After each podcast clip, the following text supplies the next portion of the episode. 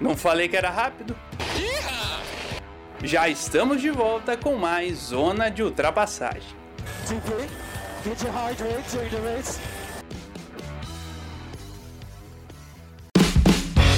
Salve, salve rapaziada, meus amigos, minhas amigas, seja bem-vindo e bem-vinda ao nosso bloco 2. Aquele bom dia, boa tarde, boa noite, boa madrugada especial para você. Se você ainda não ouviu o bloco 1, seja bem-vindo ao nosso bloco 2. Por favor, escute o bloco 1 assim que terminar esse podcast. Chegamos aí no podcast número 21 do Zona de Ultrapassagem, esse bloco 2 especial para falar da última prova da temporada da Indy, também da MotoGP e da NASCAR. Como sempre, ao meu lado, Gabriel Salaf, João Rain e Gustavo Frigoto, aqui nesse podcast maravilhoso, nosso quarteto fantástico em peso, para comentar sobre essas três categorias que rolaram nesse final de semana. E pessoal, já começar a falar da Indy, né? Hoje tivemos Scott Dixon conseguindo o seu sexto título na história. Ele não venceu a prova, quem venceu foi Neil Garden. E antes de eu passar a classificação completa da prova e também da temporada. Comentem aí em poucas palavras, assim, que a gente já vai entrar num debate maior. O que foi essa temporada de 2020 da Fórmula Indy para vocês? Foi uma doideira pura por tudo que a gente está vivendo, como qualquer temporada automobilística deste ano, né? Tudo que a gente viveu foi uma insanidade pura, né? Uma loucura completa. Então a gente viu aí uma competição que foi decidida com quem soube dominar mais as provas iniciais. Eu acho que é um parâmetro excelente que foi usado, a gente vai falando disso daqui a pouco. Mas foi uma temporada que conseguiu, em meio a tudo que a gente estava vivendo, fazer suas provas, né, de uma maneira reduzida.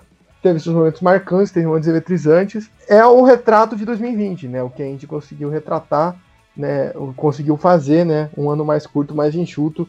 E que coroou aí o Scott Dixon sensacional com o seu hexacampeonato na categoria. Acho que um aspecto maluco assim da Indy, lógico que todas as categorias precisavam daquela coisa de confirmações, de datas, de coisas mais em cima da hora que normalmente não acontecem, mas da Indy era o negócio de não saber direito se ia ter a próxima etapa, coisa que a gente vê um pouco também da, da Stock Car, né? Mas a Indy, que é uma categoria maior, internacional, e ter essas coisas é bizarro de acontecer. E a gente falando antes, ah, a gente não sabe quando que vai acabar a temporada, quando que vai ser a última prova umas coisas assim que né, são complicadas, mas ainda bem que deu, na medida aí desse possível, deu certo e tivemos um final digno para a temporada da Fórmula Indy. É, como o Gabriel estava falando, né, foi essa gangorra é, dessa temporada, né, prendia para todo lado, mas foi uma temporada muito interessante de se acompanhar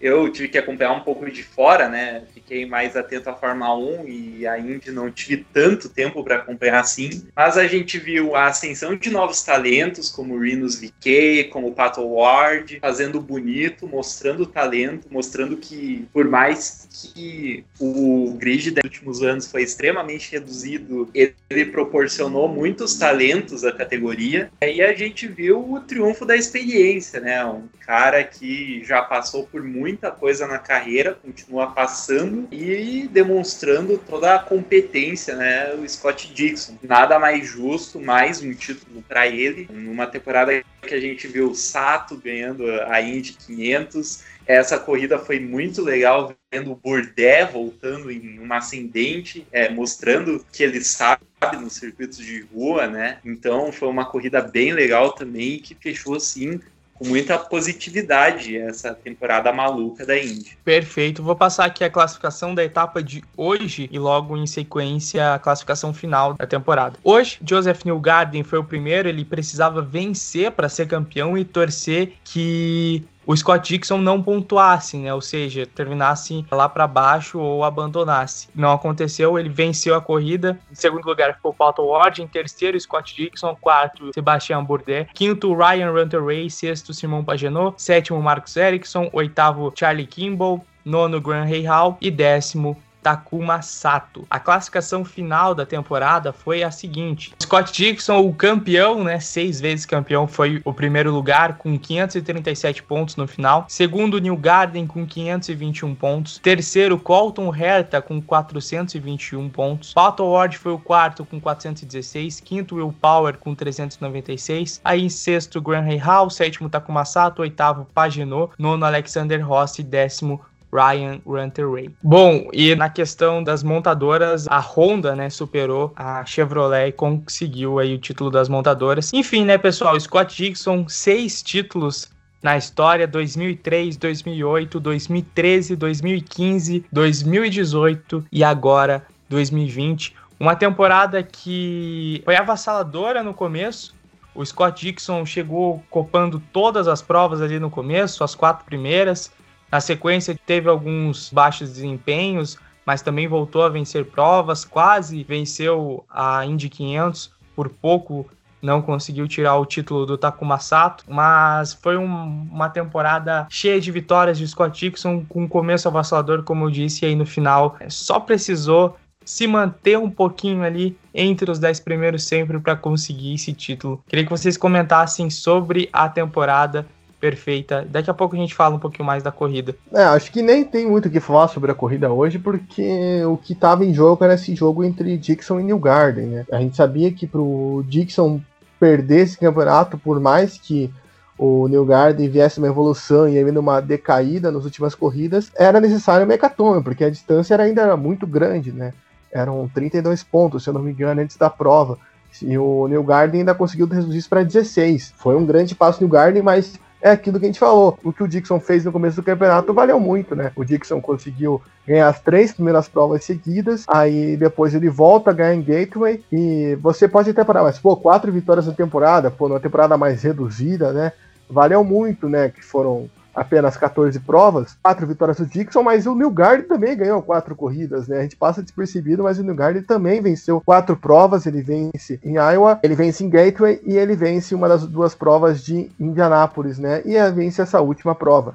Então, a diferença que o começo da temporada que o Dixon fez é impressionante. E o João ressaltou bem, não só as vitórias, mas ele conseguir se posicionar lá em cima, porque ele ficou na segunda colocação, nas 500 milhas de Anápolis, ele sempre estava entre os cinco primeiros das primeiras provas.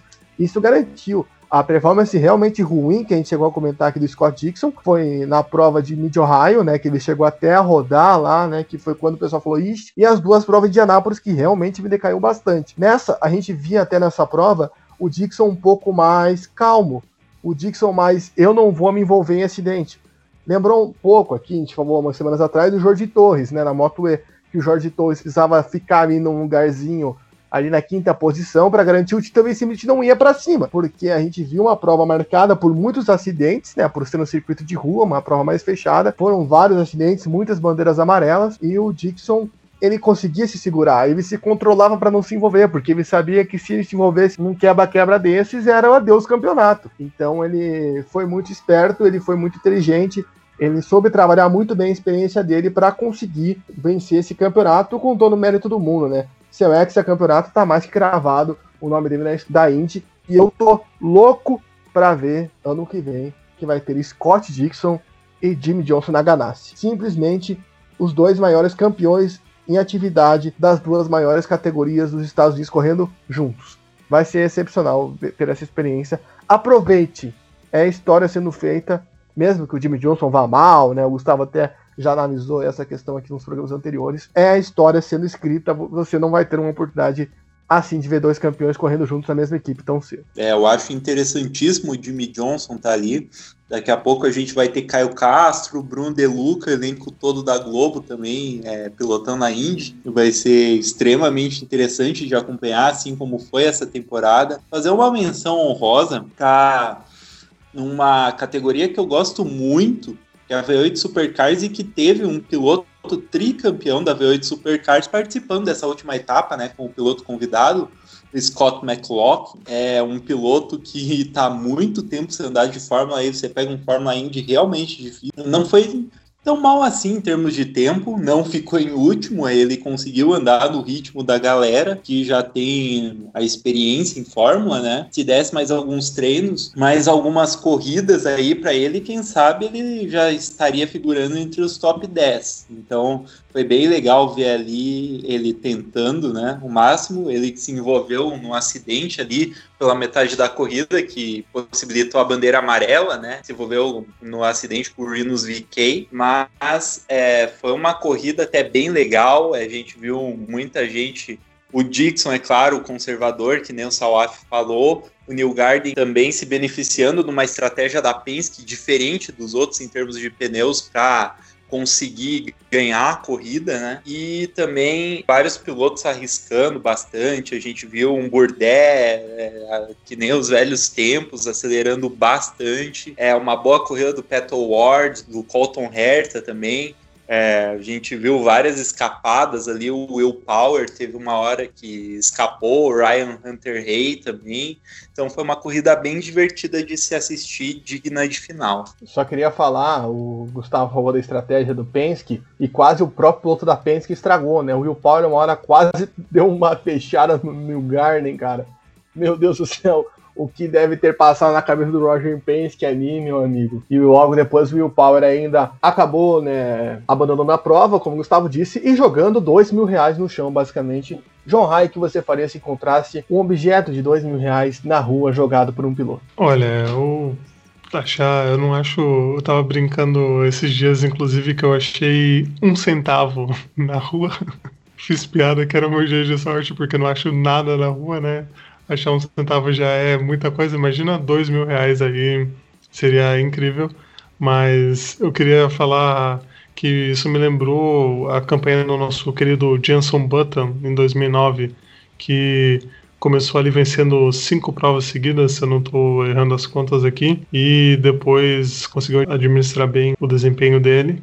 O mesmo valeu aí para o nosso querido Scott Dixon, que é um cara experiente, um cara que sabe a hora de ir forte, a hora de administrar e conseguiu aí mais um campeonato, o sexto campeonato, um cara que vai em busca aí também de ser o, se já não é, né, o maior campeão da, da Fórmula 1, vocês me, me confirmem aí, que eu acho que ele estava perto ou já, já passou, né? Ele está a um título do Foyt. O Foyt ganhou sete títulos e o Scott Dixon chega a seis. Então aí podemos ver mais um piloto alcançando marcas históricas ano que vem. Ou será que não? Ou será que sim?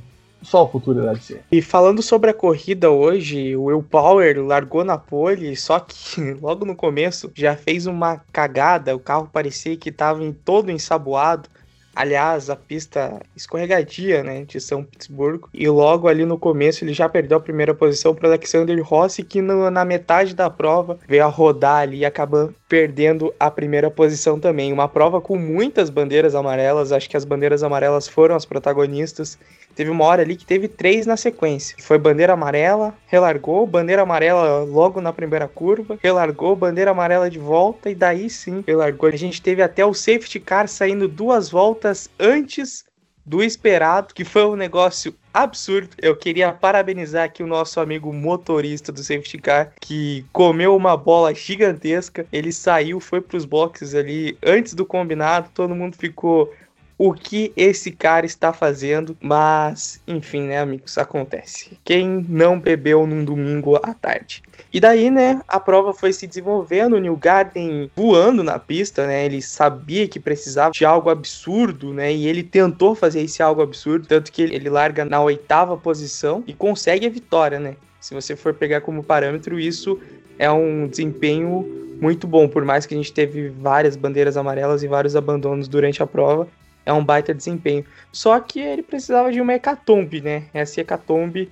como diz Gustavo Frigoto, não aconteceu. O Scott Dixon terminou na terceira posição e, enfim, conseguiu o título é algo que tem para destacar da prova, né? O ótimo desempenho do New Garden, as várias bandeiras amarelas, também a estreia do McLaughlin, que conseguiu a proeza de estrear na última corrida do ano. E vale destacar também, falando em estrear, que o prêmio de Hulk, né, da temporada foi para o Rinos VK, holandês conseguiu o prêmio de Hulk da temporada, o estreante, e é um grande nome aí que a Fórmula Indy está formando.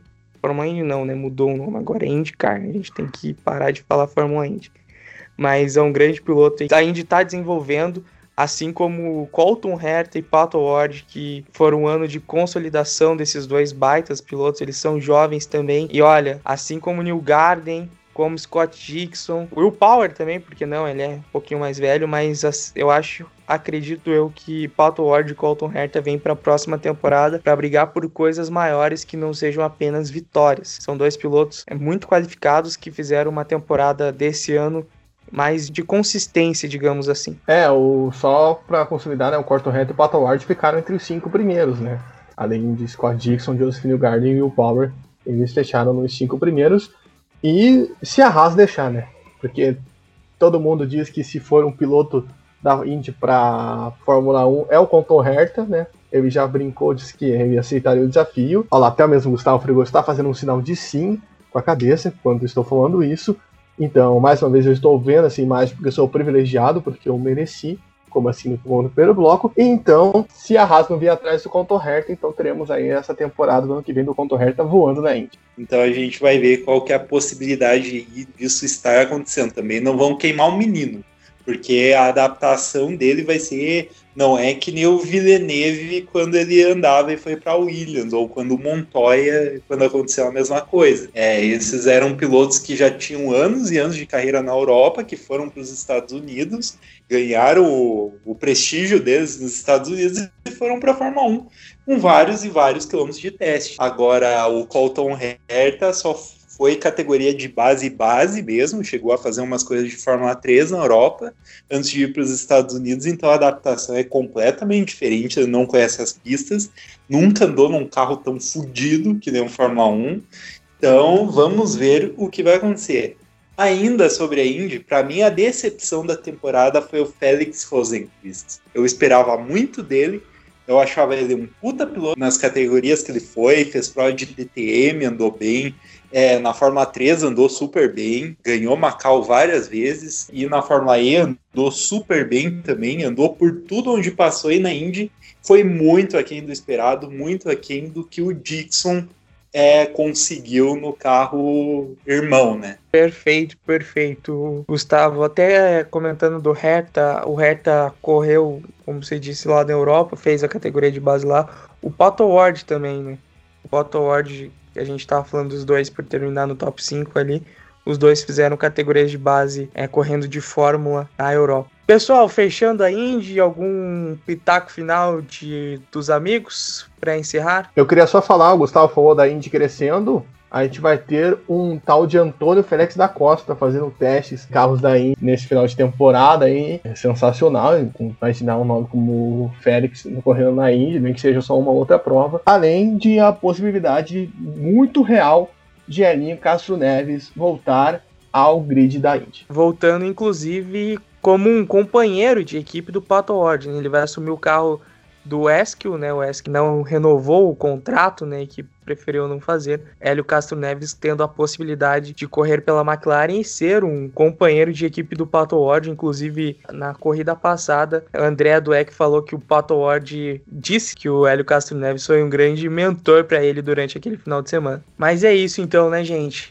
Fechada a temporada da Indy, temporada 2020. Scott Dixon sendo campeão, seis vezes campeão, como o Salaf disse, escrevendo a história pra gente. E fica a expectativa, né, pra temporada que vem. Essa foi a nossa primeira cobertura da Indy. Aliás, a gente tá que nem virgem, né? Primeiro em tudo neste momento porque é a nossa primeira temporada cobrindo Fórmula 1, 2, 3, cobrimos a Moto E, é, cobrimos a Indy, estamos ainda cobrindo Stock Car e NASCAR. Então, perdemos a virgindade em relação à Indy nesta temporada e esperamos que no ano que vem as coisas estejam mais normais, né, em questão de pandemia, que a temporada da Fórmula Indy seja ótima como foi esse ano, né? Esse ano, apesar da disparidade ali do Scott Dixon, foi muito legal. Saindo da Fórmula Indy, vamos falar de MotoGP. E antes a gente teve um problemaço aqui na nossa gravação. Gustavo Frigoto nos deixou, a gente não sabe o que aconteceu.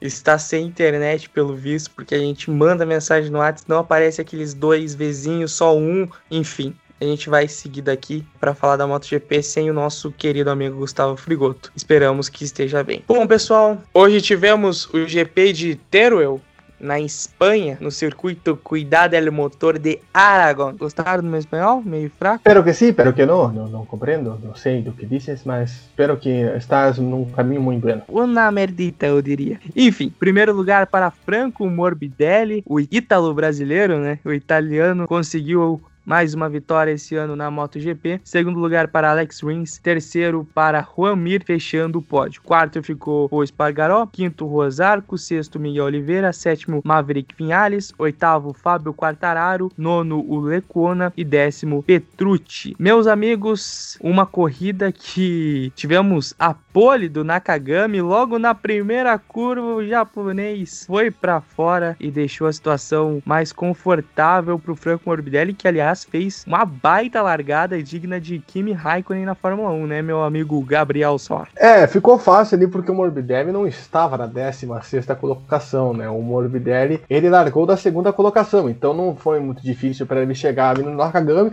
O Nakagami se defendeu bem do Morbidelli ainda ali na largada. Eu até achei engraçado, semana passada eu falei. E... Imagine se o Nakagami ganha uma prova, né? O Nakagami, que era o quinto colocado no começo da corrida, estava 20, 20 e tantos poucos atrás do Juan Mir, que é o líder. Se ele ganhasse, aí que embolar tudo. Então, quando eu vi que ele era o pônei, eu dei risada, assim, falei, meu, só falta essa. E aí ele acabou caindo logo de cara, né? Antes ali a gente teve o acidente do Jack Miller e do Brad Binder, né, na primeira curva. Não deu tempo do Jack Miller fazer aquela graça que ele faz sempre, né, de aparecer lá em cima e sumir. O Morbidelli aproveitou ali, já tinha feito uma grande largada, como você já disse, e aproveitou para ficar lá no topo do grid e se distanciou, né? O Alexis, que era o terceiro colocado também, foi embora junto com ele. Depois o Juanmir, que largou em décimo segundo, mais uma vez o Juanmir fazendo aquilo que a gente sabe que ele faz de melhor, né? Que é saltar e ir embora com a Suzuki, e é isso que tá garantido ele na liderança do campeonato, essa constância, né? E ele conseguir largar muito bem, se recuperar muito bem e ficar, fechar no pódio, e mesmo sem vitória ele tá lá em cima. Tem aquele lance todo que a Patrícia falou, que não temos um piloto assumindo essa posição de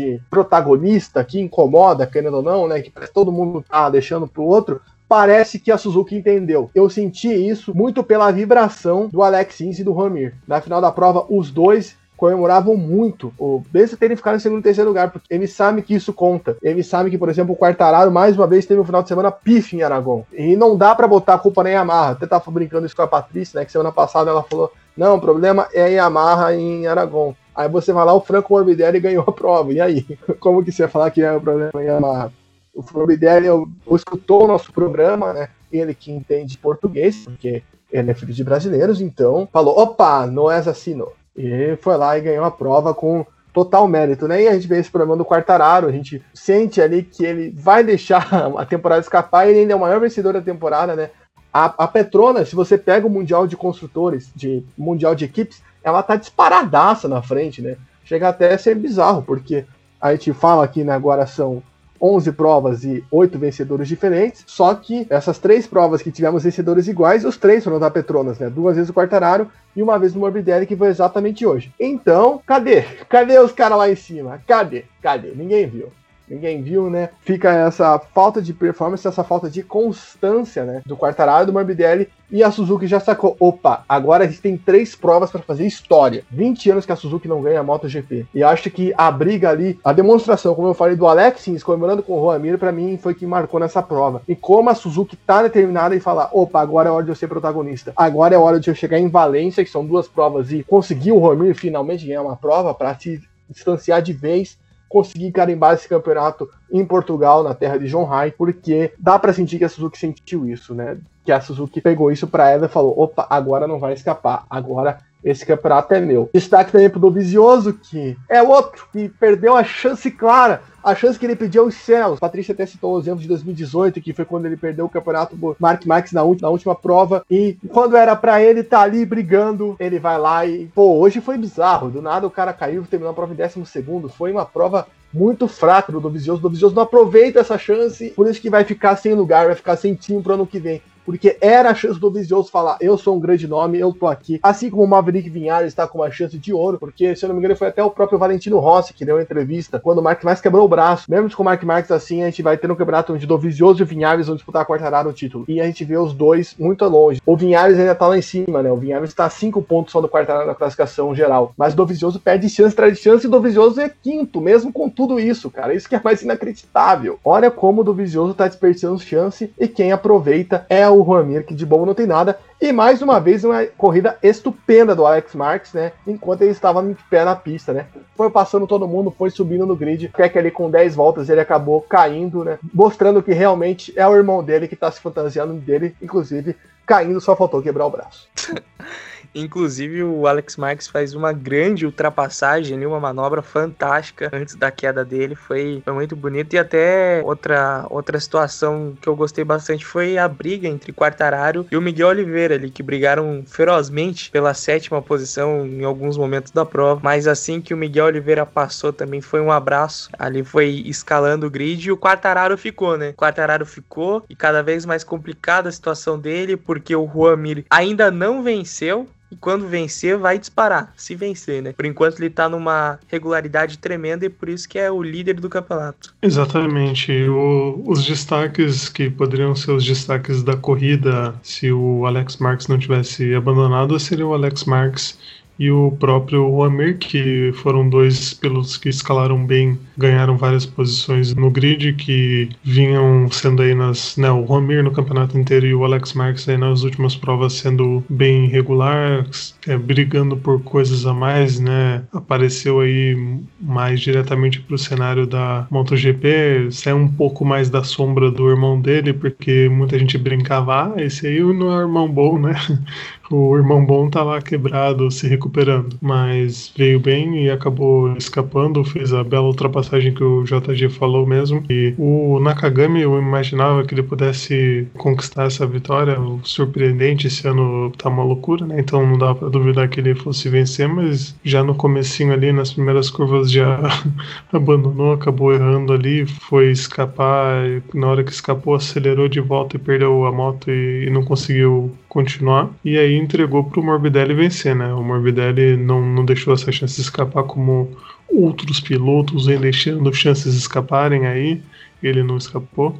E então conseguiu uma, uma boa vitória, mas né, acho que o campeonato vem se encaminhando para o Romer, incrivelmente sem vencer, está encaminhando o campeonato por, por conta dessa regularidade. E como meus colegas disseram, se ele ganha uma corrida, aí dá pra gente dizer que o campeonato é quase dele. Mas vamos aguardar aí as próximas etapas, duas etapas no mesmo circuito de volta, então pode ser que tenhamos mais surpresas aí pro final. E o Salf fica me chamando de português, daqui a pouco, a, se eu for citado aqui na TV, vão falar que eu sou luso brasileiro, né? Tá louco. Para finalizar o assunto MotoGP, a classificação da categoria está a seguinte: Juan Mir é o primeiro com 137 pontos, seguido por Fábio Quartararo em segundo com 123, Maverick Vinhales é o terceiro com 118. Aí o Morbidelli é o quarto com 112 e Dovizioso é o quinto com 109. Temos ainda em sexto o Alex Rins, sétimo Nakagami, oitavo Paul Spargaró, nono Jack Miller, décimo Miguel Oliveira. O campeonato aí tendendo a ficar entre os, pelo menos os seis primeiros aí, que estão na casa dos seis pontos, né? Coamir, Quartararo, Vinhales, Morbidelli, Dovizioso e Rins, com a expectativa de protagonismo final aí pro Juan Mir. Isso se ninguém entregar a paçoca igual o Dovizioso tá fazendo. Igual todo mundo tá fazendo, na verdade. Exatamente. Tá esse joga de lá para cá, parece que ninguém quer ser campeão da MotoGP. Saindo da MotoGP, Indo para NASCAR, atravessando o continente, Gabriel Soaf deu o panorama da categoria mais cobiçada de todo Estados Unidos. O panorama é o seguinte: há um furacão chegando no Texas e nesse exato momento que a gente está gravando esse programa, a prova da Cup Series acabou de ser adiada. Né? A prova vai ser segunda-feira às 11 horas da manhã, ou seja, a gente está gravando domingo à noite, então agora você vai ouvir um resumo do que aconteceu nesta prova. Ou do que não aconteceu caso ela não aconteça né? Porque o furacão, a expectativa é que o tempo demora só na quarta-feira, então já tô dando aqui de profeta se a prova não acontecer amanhã. Fala pessoal, Gabriel Salaf aqui na área. aproveitando essa brecha para avisar vocês que tivemos alguns problemas técnicos e por isso só estamos soltando o podcast na quarta-feira, dia 28. Ou seja, a live do João Rai já passou e a NASCAR ainda não correu. A prova de segunda-feira acabou sendo adiada para terça, de manhã, também às 11 horas. Também não teve, colocaram um horário à tarde, não aconteceu, não parou de chover. E então a prova está marcada nesse exato momento que eu estou gravando esse áudio para quarta-feira às 4h30 da tarde. Todos os resultados e as informações sobre a prova você acompanha no nosso Twitter, arroba de trapézio, independente de quando você está escutando esse podcast. E a cobertura completa da fase final dos playoffs da NASCAR você confere no nosso próximo podcast. E parabéns, Gabriel Salaf, você acertou que não teremos prova na segunda. Fique agora com os comentários de Gabriel Salaf sobre as provas da Infinity Series e da Truck Series. No momento, o Clint Boyer é o líder, Jimmy Johnson é o segundo colocado. Nós tivemos então as duas outras categorias correndo, né? Antes da chegada da chuva e do furacão, né? No sábado nós tivemos a prova da Infinite Series, prova essa que foi marcada mais uma vez por acidentes com pilotos que estão nos playoffs, né? O Chase Briscoe começou muito bem a prova, mas logo já teve problemas na suspensão e também o Ryan Sieg também foi outro piloto que teve problemas e abandonou a prova, né, com problemas no carro, ficou para trás e também vai ter que pensar em vencer na próxima prova. Mas a vitória foi para alguém que não está nos playoffs e foi um verdadeiro absurdo que aconteceu nessa prova e absurdo com todas as letras eu posso te garantir. A gente tinha uma disputa muito pesada ali nas últimas voltas, né? Tínhamos vários pilotos que estão na briga pelos playoffs. Lá em cima, Austin Cindric, Justin Haley, Brandon Jones, Justin Allgaier, Roy Chastain, tava todo mundo lá em cima, né, brigando por essa vaga. O Noah Gregson liderou a prova. Na realidade, todos os pilotos dos playoffs, tirando o Ryan Sieg, lideraram a prova em algum momento da corrida, né? Foi uma corrida muito legal. E ali, faltando algumas voltas para o final, aconteceu um acidente que envolveu o Roy Chastain, o Justin Allgaier e o Brandon Jones, né? O Roy Chastain acabou deixando o carro no Justin Allgaier, achou que ia tocar e se dar bem, acabou com o Justin Allgaier tocou no Brandon Jones, o Brandon Jones tocou no Roy Chastain, todo mundo se deu mal todo mundo vai sofrer um grande hit que citamos aqui no programa. E como já antecipei, a gente teve o abandono do Chase Briscoe, o abandono não, a gente teve os problemas do Chase Briscoe e também do Ryan Sieg, né, não chegaram a abandonar, mas ficaram 20 voltas atrás, né, dos líderes. Então, lá no topo, a gente só tinha três pilotos brigando pela prova. Noah Gregson, Austin Cindric e o Justin Haley. O Justin Haley não estava num dia muito bom. Na relargada desse acidente eu acabei de citar, o Austin Cindric era o líder, a prova tava assim, ó, de bandeja para ele, assim, ó. Vai, Austin, ganha. E na relargada, ele erra a tração e fica para trás. A vitória fica oferecida com açúcar, com flocos de neve para o Noah Gregson. E o Noah Gregson, ele chega numa situação muito delicada, porque ele estava mais de 30 pontos atrás da zona de corte dos playoffs, porque ele abandonou a prova passada, né? Quem lembra, eu citei isso aqui, que ele teve um acidente com o Austin Cindric na última corrida na primeira prova desse Round of Eight da NASCAR Infinite Series. E na hora dele garantir, na hora dele falar cheguei, na hora de ele falar mamãe venci, na hora dele garantir a vaga nos finais, ele pipocou. Ele literalmente pipocou. Os senhores tiveram acesso a essas imagens. Se quiserem falar sobre isso. Na última curva, ele foi ultrapassado por Harrison Burton, que é um piloto que não está nos playoffs. Eu não tenho palavras para descrever isso. Eu não tenho sentimentos. Eu gostaria que os senhores falassem a impressão que tiveram com tal vídeo, sabendo de tal fato que o Noah Gregson precisa tanto dessa vitória que escapou na última curva.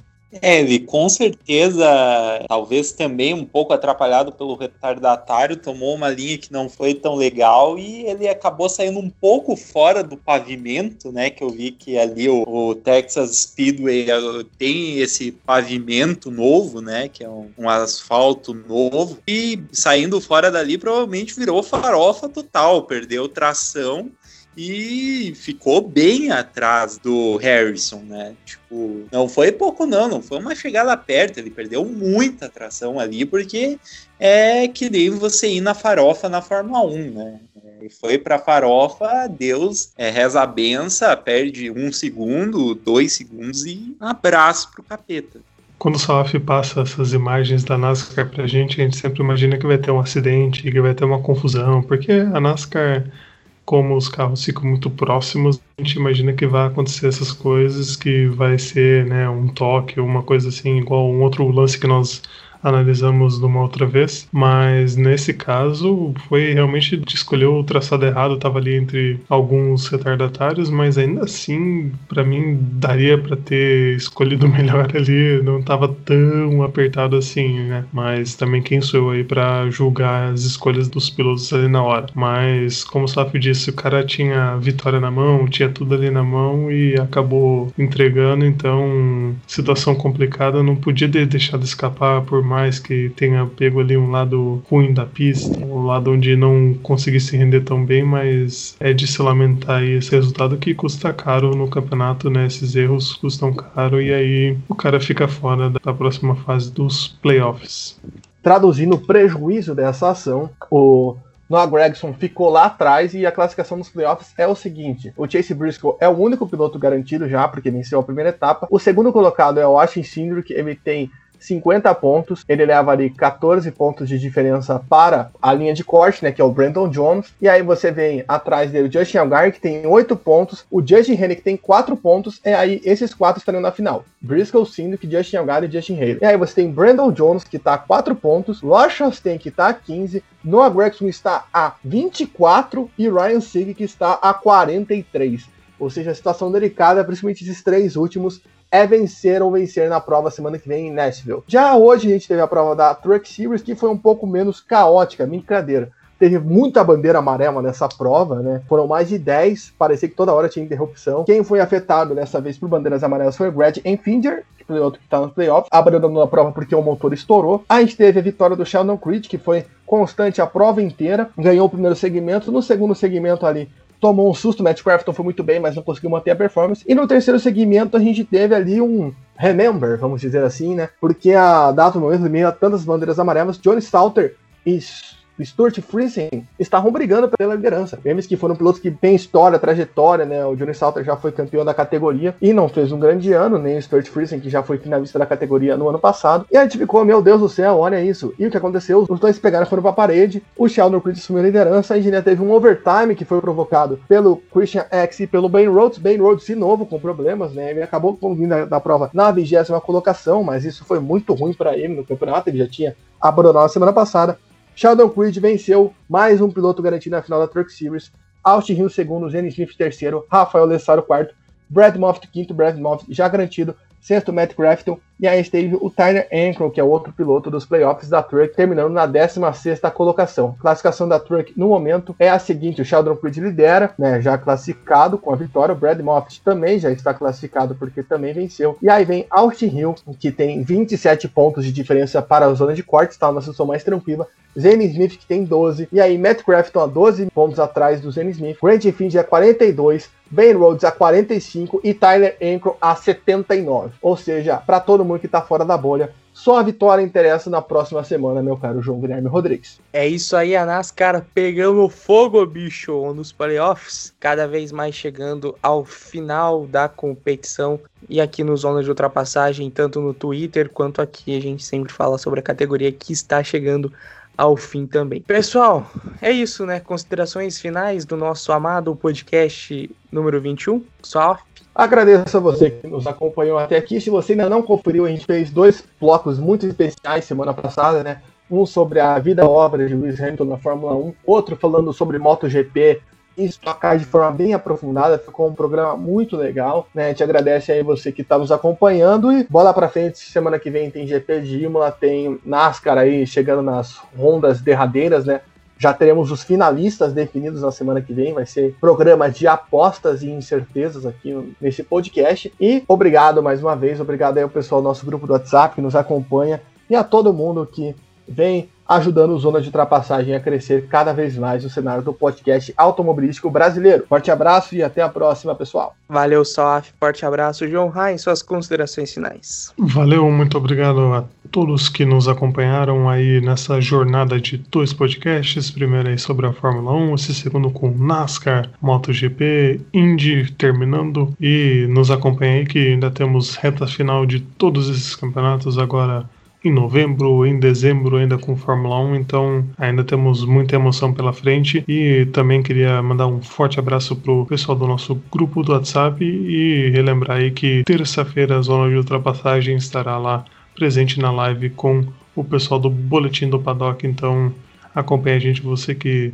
está aí na terça-feira escutando a gente, já acompanhe lá, vá lá com a gente. Divulgaremos também os links nas nossas redes sociais para que vocês nos acompanhem aí por todos os meios possíveis e impossíveis. É isso aí, forte abraço. Forte abraço, João. Terça-feira, lá na live do Boletim do Paddock, mais um crossover de peso, Boletim do Paddock e Zona de Ultrapassagem com a presença do nosso querido amigo João Rai. Gustavo Frigoto, suas considerações finais? E aí, galera, é, terminamos mais um podcast. É, gostaria de fazer é, desabafos que às vezes eu faço aqui no podcast. Pequeno desabafo sobre minha corrida da semana passada. Tá sendo um momento difícil para mim como piloto, né? Porque a gente não tá sendo competitivo nesse ano em geral, mas no Velote tá, meu Deus do céu, assim, a gente foi muito, mas muito muito aquém do esperado, né? Eu nunca na história da Stocklight, que já estou pilotando há um bom tempo, cheguei a ficar perto das últimas posições, por mais que eu estava disputando com um bicampeão da categoria, que era o Márcio Campos, a gente estava na incomum posição de ficar disputando 11 e 12 lugares, então eu estou num trabalho para retomar a competitividade aí junto com a minha equipe. A gente descobriu o que aconteceu, quais foram os problemas do carro lá, para voltar forte para as duas próximas do ano. Né? Eu ainda quero ganhar a corrida esse ano, ainda quero chegar pelo menos entre os cinco primeiros esse ano. É, ano passado a gente disputou título mesmo com orçamento é, mais limitado, digamos assim, né? Então estou fazendo o que eu posso, é claro, é sempre um pouco triste, né, não tá onde a gente quer, mas eu tô trabalhando para isso. Sempre muito bom conversar com vocês aqui sobre as corridas do fim de semana, dar meus pitacos gerais. É, eu agradeço a todo mundo pela audiência, agradeço meus amigos também pela paciência. É, às vezes minha internet cai, é, a gravação comigo nem sempre é tão fácil assim. Então, muito obrigado pela paciência e eu Obrigado a todos que estão ouvindo. Valeu, Gustavo. A gente sabe que às vezes as coisas não acontecem do jeito que a gente quer, mas você é gigante, parceiro, e ainda vai. É só progresso. Vai conseguir muitas vitórias ainda. E pessoal, é isso então, né? Chegando ao fim de mais uns anos de ultrapassagem. Nosso bloco 2 é episódio 21 já. Não esperava que a gente chegaria tão longe assim, ainda bem. E a gente também só tende a crescer. Estamos pensando, produzindo e pensando programas para vocês até o final do ano e o ano que vem a gente promete vir com mais coisas novas por aí. É isso, galera. Se você chegou até aqui e não escutou o bloco 1 ainda, por favor, vai lá e escute. Também escute nossos programas de semana passada, estão sensacionais. Um forte abraço a todos Segue a gente nas redes sociais, arroba Zona de Ultrapass, com dois S no final, no Twitter e arroba Zona de Ultrapassagem no Instagram. Compartilhe os Zonas de Ultrapassagem para os amigos que amam esporte a motor. Se você tem aquele amigo ali que gosta, por favor, compartilhe com ele. Não compartilhe em fake news, compartilhe o link do Zona de Ultrapassagem. Forte abraço a todos e voltamos na semana que vem. Valeu!